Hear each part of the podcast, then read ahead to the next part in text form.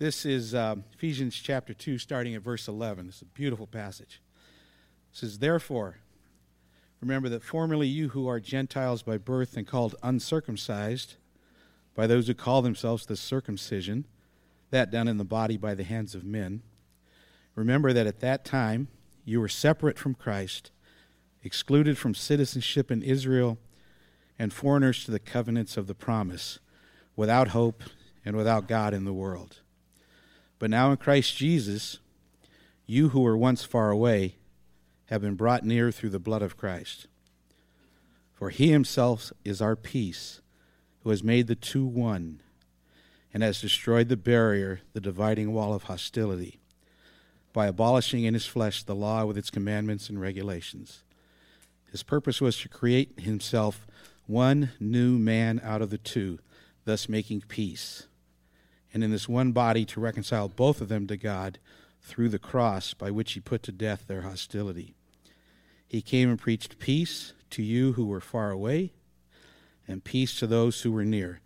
For through him we both have access to the Father by one Spirit. Consequently, you are no longer foreigners and aliens, but fellow citizens with God's people and members of God's household, built on the foundation of the apostles and prophets, with Christ Jesus himself as the chief cornerstone. In him the whole building is joined together and rises to become a holy temple in the Lord. And in him you too are being built together to become a dwelling in which God lives by his Spirit." Thank you, Matt. Uh, good morning. And again, I think it was the third time, Happy New Year. Um, we're getting to that time uh, where uh, we're here on the last day of two thousand seventeen. We're looking forward to two thousand eighteen to see what it's going to bring uh, for us. Because, um, uh, well, we don't know, but uh, we want to make plans. We want to do things that uh, maybe change how we'll operate in twenty eighteen as opposed to twenty seventeen. Um, this is the time of year I do like to look back and see what I have accomplished over a year. I don't know if you do that as well. Um, just kind of a successes and failures. Where have I done things well? Where have I not done things? So let me ask you, how did you do with those New Year's resolutions you made uh, January first, twenty seventeen? Uh, those go well for you. Those go bad for you. Um, I heard on the radio this week that uh, only eight percent of people who make New Year's resolutions actually keep them. So I think we're all in the same boat there. If you're one of the eight percent, good job, you. Uh, I am not. I had a, uh, a resolution to actually read. I wanted to read twelve books, at least twelve books this year. Uh, Cindy, my wife, will tell you that I started at least twelve books, and I maybe finished... Um, Can you actually do half? I did one and a half. Can you finish half a book? Call it. I did somewhere in there. But another one of my resolutions is I wanted to spend more time with my family, and I think I did that one well. I'm getting the thumbs up. Yes, I did do that one well, so that's good. That's good. Maybe uh, a one-year chunk of time just thinking about it isn't isn't your kind of deal. Maybe you're a, I don't know why it would be this, because uh, I'm not, uh, a five to ten-year person. Right? There's got to be a couple in this crowd. There has to be. There always is. Uh, how are those? How are those long-term plans going? Are they going well for you? Are you are you where you thought you'd be? Is the expectation uh, matching the reality of what is? Um, I know uh, life happens. Plans change. Things go the way you don't want them to. Uh, maybe you don't even like doing the, the five to ten year thing. Maybe you just like looking over, uh, looking over your whole life. Uh, I, I, I can only go back twenty-five years really to my memory because that's as far as it allowed me to go. Um, in twenty-five years, see, I was uh, ten at the time, and I can tell you that reality does not match my expectation of when I was ten. Thankfully, it's a lot better than I thought it would be because my ten-year-old self was kind of weird and. I thought I'd be flying in a car or doing something awesome like that, but uh, no, I'm in a much better place. So as you as you look back and you think, over your over your life, or over the past year, or the five to ten years that it's been? Are you finding yourself where you thought you'd be, this expectation? And I wonder how many came in here today expecting to, to hear a, a New Year's sermon kind of thing. I'm not going to disappoint. This is going to be a New Year's sermon uh, kind of thing. But there's there's two things I don't want uh, this sermon to be, what I don't want you to hear. I don't want you to hear a moralistic message where you can do better, you can try harder, you can be more through your effort. That is not my intention to have that be. Nor is it intended to be a verbal beating, um, saying, well, you messed up and uh, now do better. I don't want it to be that either. Um, in this message, though, if you do feel conviction, that's a thing, but uh, we want to address that in its proper context. What I do want us to hear as we go through our teaching today is uh, two things. First, God can change you. God can change you. This is where that conviction comes in, where if you hear something today and it kind of stirs something in you, um, that that's good, and it should draw you to God, to um, to lean on Him to make those changes, because He can do radically more than we could ever do on our own effort. He can actually change a person. So the second thing I want you to hear in, in that, and it kind of couples with it, is I want you to hear encouragement and hope. Um, encouragement and hope. So the question that comes up, well, how are, how are we going to do this, Dan? How are we going to have this uh, this New Year's message delivered to us? And I was... going to, I was planning on doing it through interpretive dance and music. I have been advised against this. I don't know why. Um, actually, I do know, it's terrible. I, I can't dance for nothing.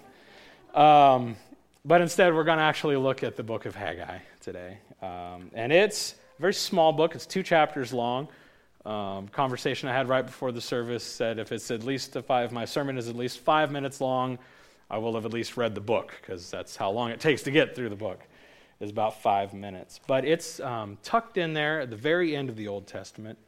Um, third to the last, is that how you'd say it? So it's the third to the last book of the Old Testament.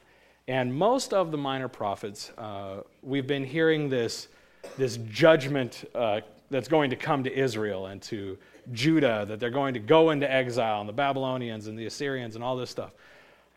Haggai is different. This is nice. It takes place after the exile. So seventy years of time have passed, and Haggai comes on the scene. So we're thinking, all right, some good news here. Not so much. Not so much good news. So uh, we still want to listen to what's going on here, though. So let's pick it up at uh, the first verse of the book of Haggai. In the second year of King Darius, on the first day of the sixth month, the word of the Lord came through the prophet Haggai to, to Zerubbabel, son of Shealtiel, governor of Judah, and to Joshua, son of Jozadak, the high priest. This is what the Lord Almighty says. These people, that's the Israelites there, these people say, the time has not yet come to rebuild the Lord's house. Then the word of the Lord came through the prophet Haggai. Is it time for you yourselves to be living in paneled houses while this house remains in ruin? Now this is what the Lord Almighty says. Give careful thought to your ways. You have planted much, but harvested little. You eat, but never have enough. You drink, but never have your fill. You put on clothes, but are not warm. You earn wages, only to put them in a purse with holes in it. This is what the Lord Almighty says. Give careful thought to your ways. Go up into the mountains and bring down timber and build my house, so that I may take pleasure in it and be honored, says the Lord. You expected much, but see, it turned out to be little. What you brought home, I blew away. Why? declares the Lord Almighty, because of my house, which remains a ruin, while each of you is busy with your own house. Therefore, because of you, the heavens have withheld their dew, and the earth its crops. I called for a, a drought. Um, I called for a drought on the fields and the mountains, on the grain, the new wine, the olive oil, and everything else the ground produces, on people and livestock, and on all the labor of your hands. Happy New Year. That's the word of the Lord given to the, the people of Israel. And it doesn't sound that encouraging. They've, they've come back into the promised land. This is after the exile. They're in a good place. And they hear these harsh words.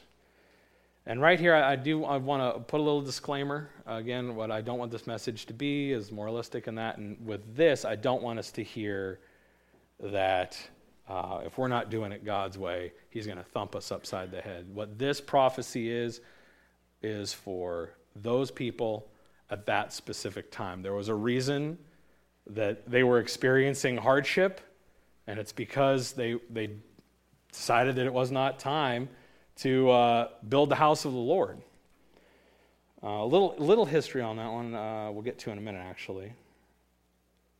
So what what he's um, saying here is he's speaking speaking to these people that, that actually went there for the reason. The whole reason they went back was to build the temple, and now they are not building the temple.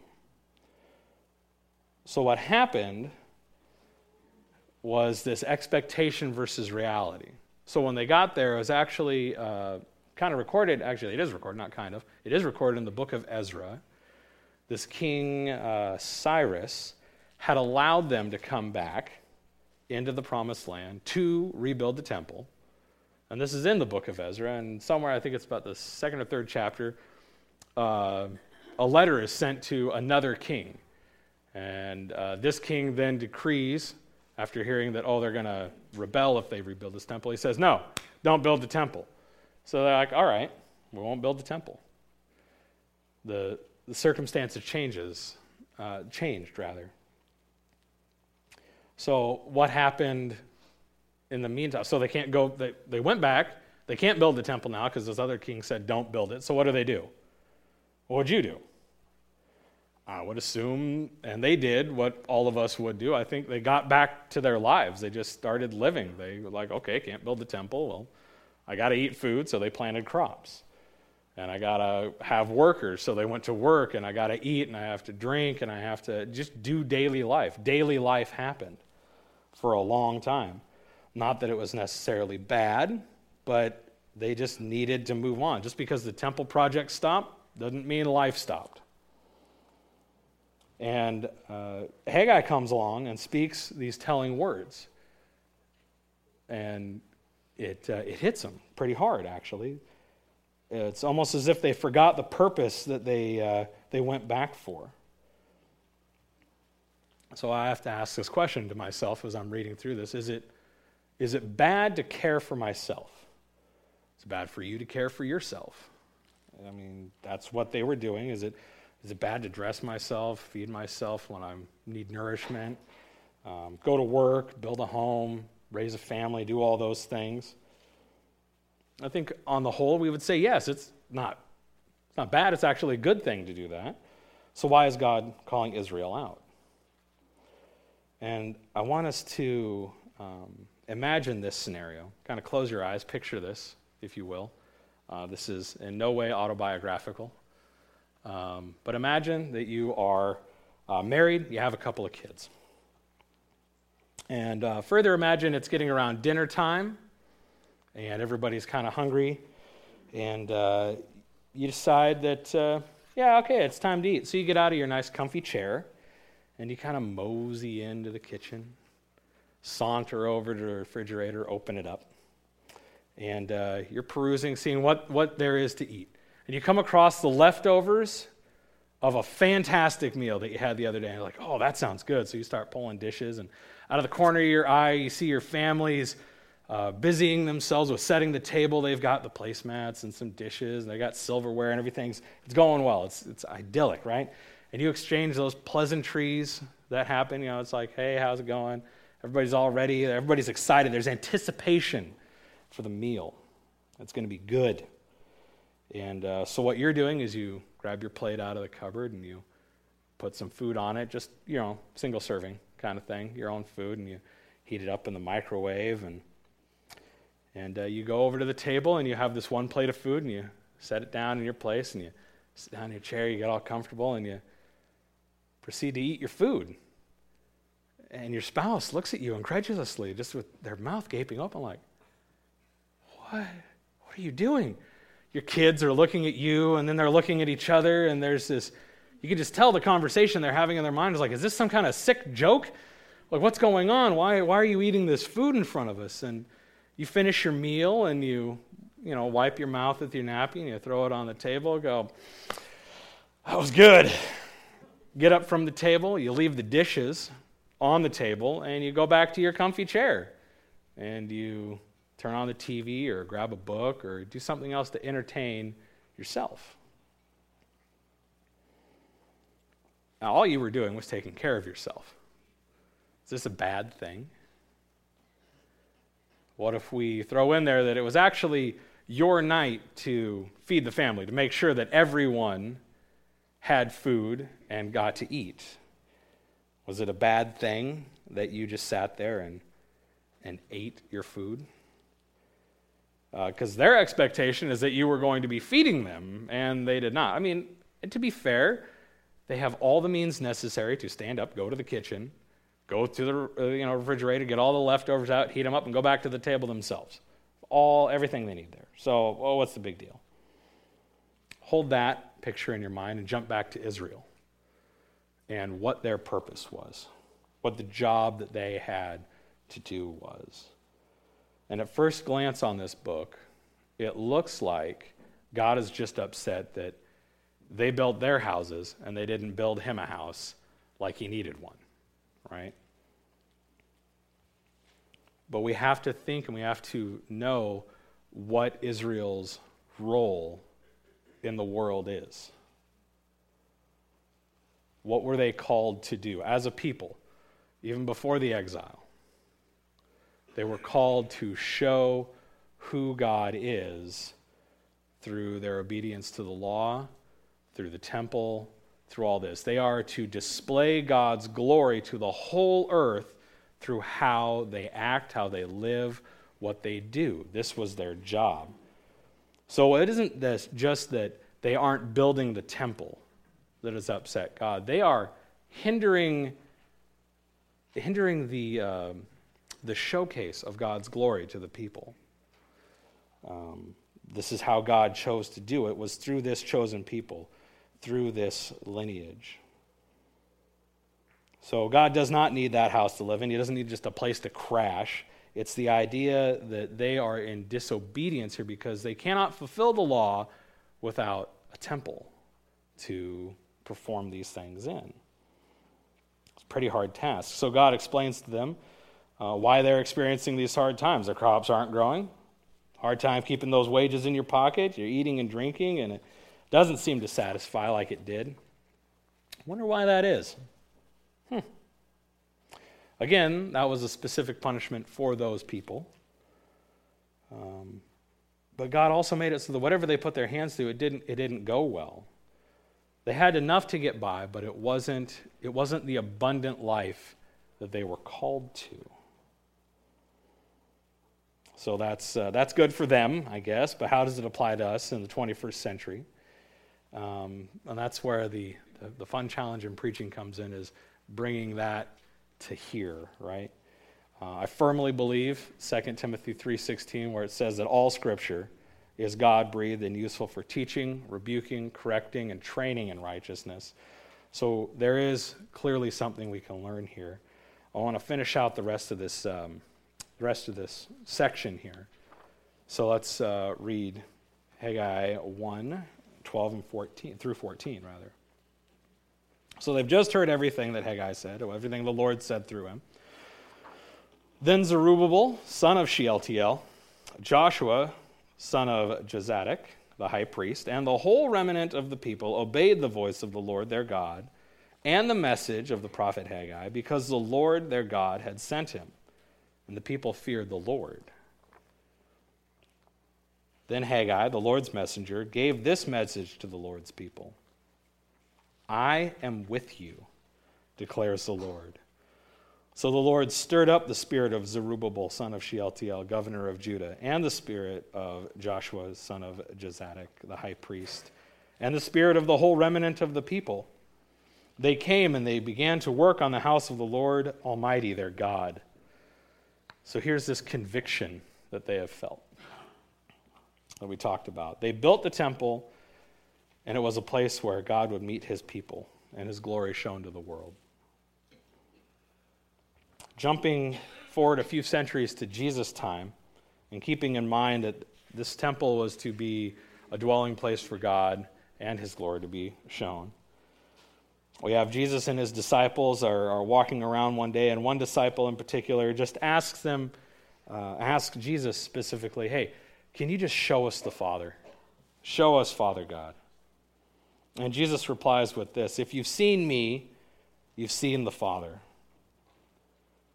And uh, even in today's uh, singing and worship, uh, we sang something similar to this. John's Gospel, uh, first chapter, verse fourteen says, the Word became flesh. The Word became flesh, the Word of God. He made his dwelling among us.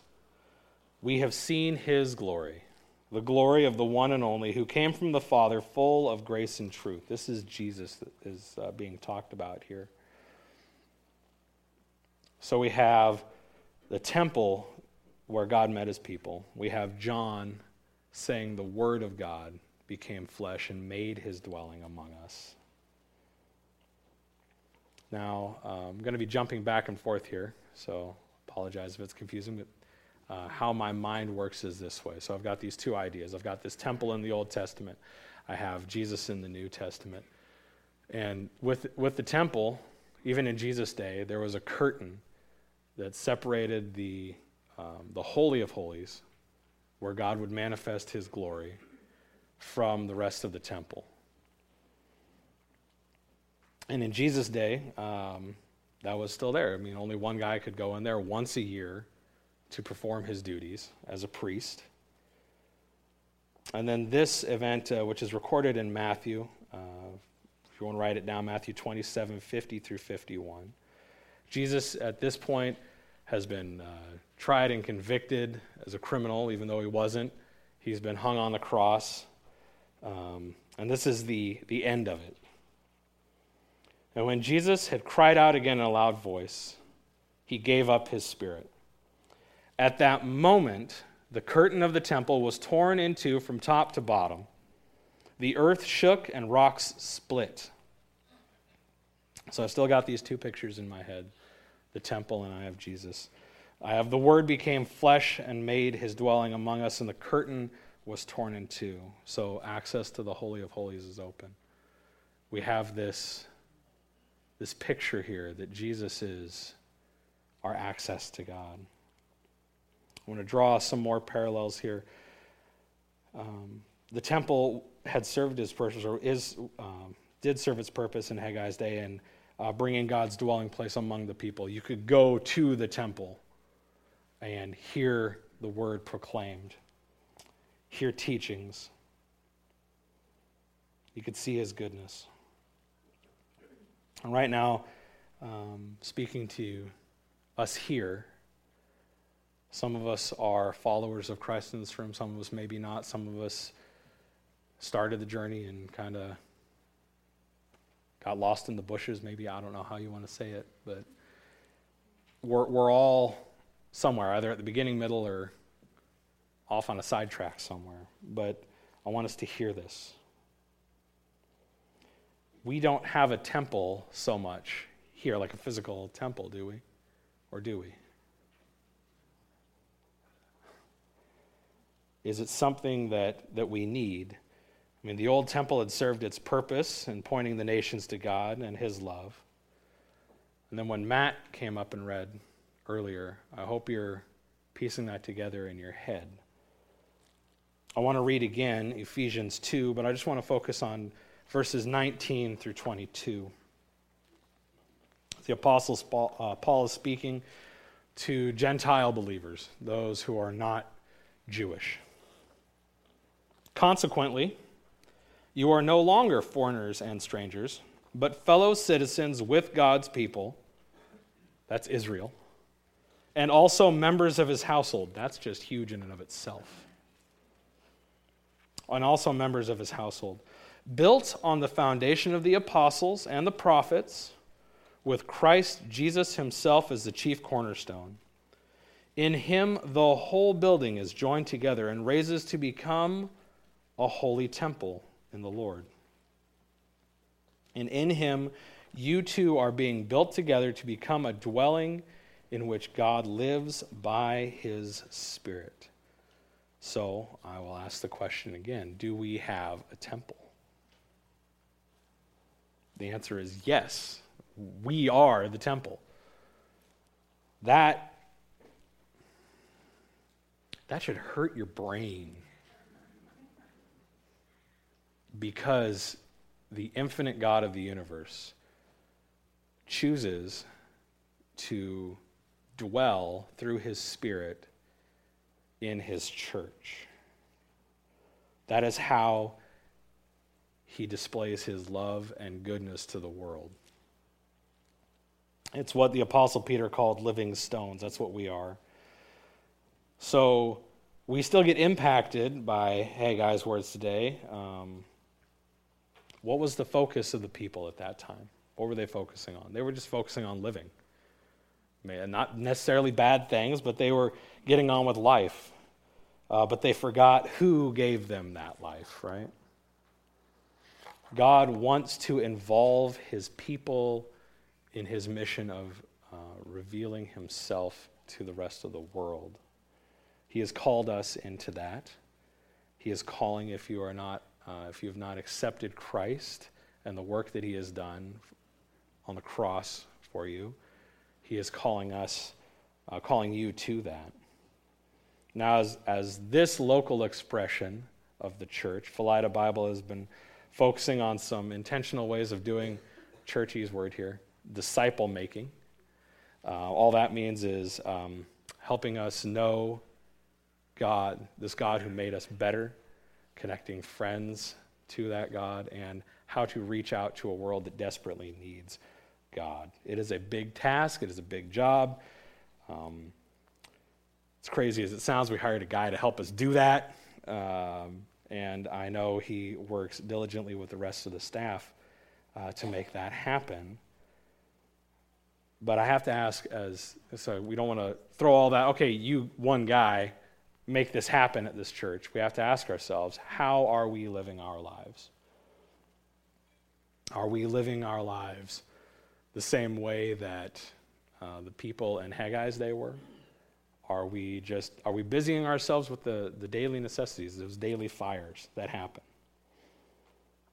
I have to ask myself, am I becoming so focused on caring for myself, on what I wear, what I eat, what I drink, where I work, what my house looks like, raising my child in a way that uh, God would have me raise her, that I've actually forgotten why I've been blessed with those abilities to do it?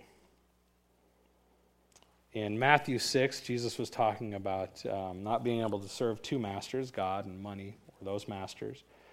Uh, and he advised that we lay up for ourselves treasures in heaven. And uh, continuing on from that, there's a therefore.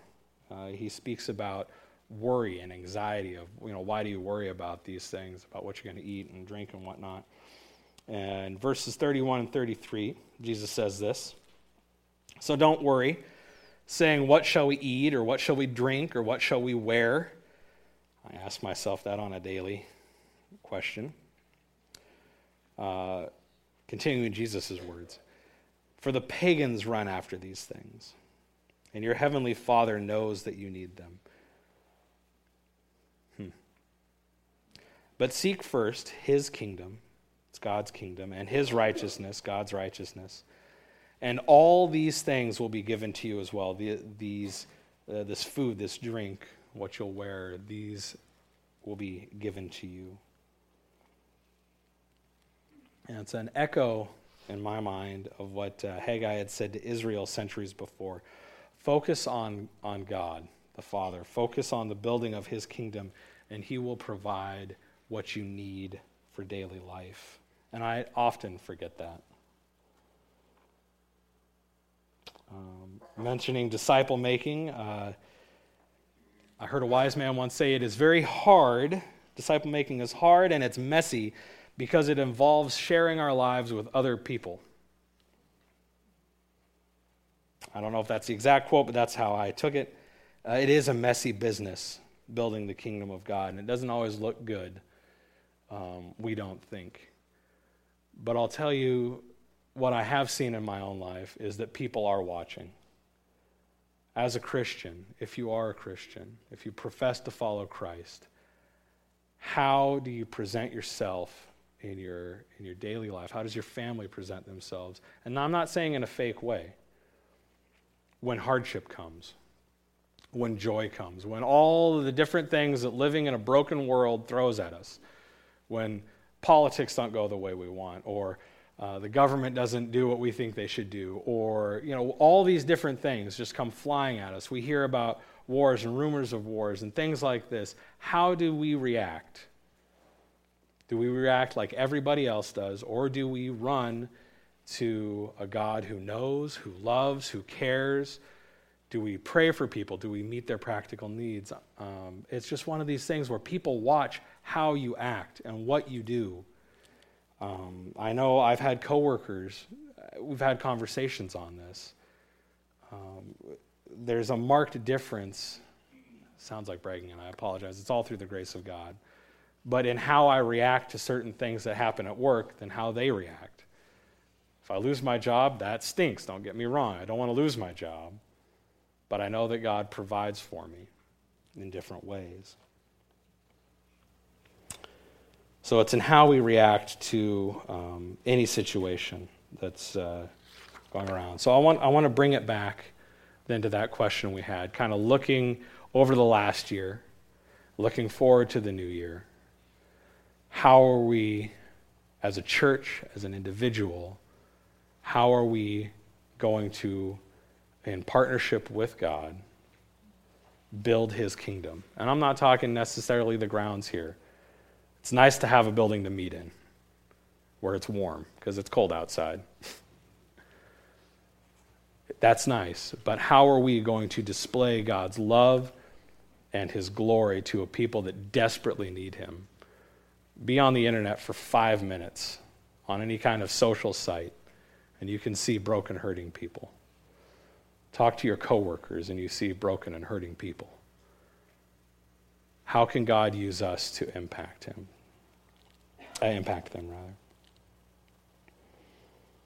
It's only through his Spirit living in us, us being that temple as a community and, and working that way. Uh, we can do that through prayer. Uh, so let us, let's pray right now. Just that, uh, I'll just start praying. Father God, you know our hearts, you know our minds, you know where we're at in this journey. Father, if we've uh, never come to you in acknowledgement of our sin and our brokenness and what uh, what Christ has done for us, I just ask that uh, you would help us wrestle with that.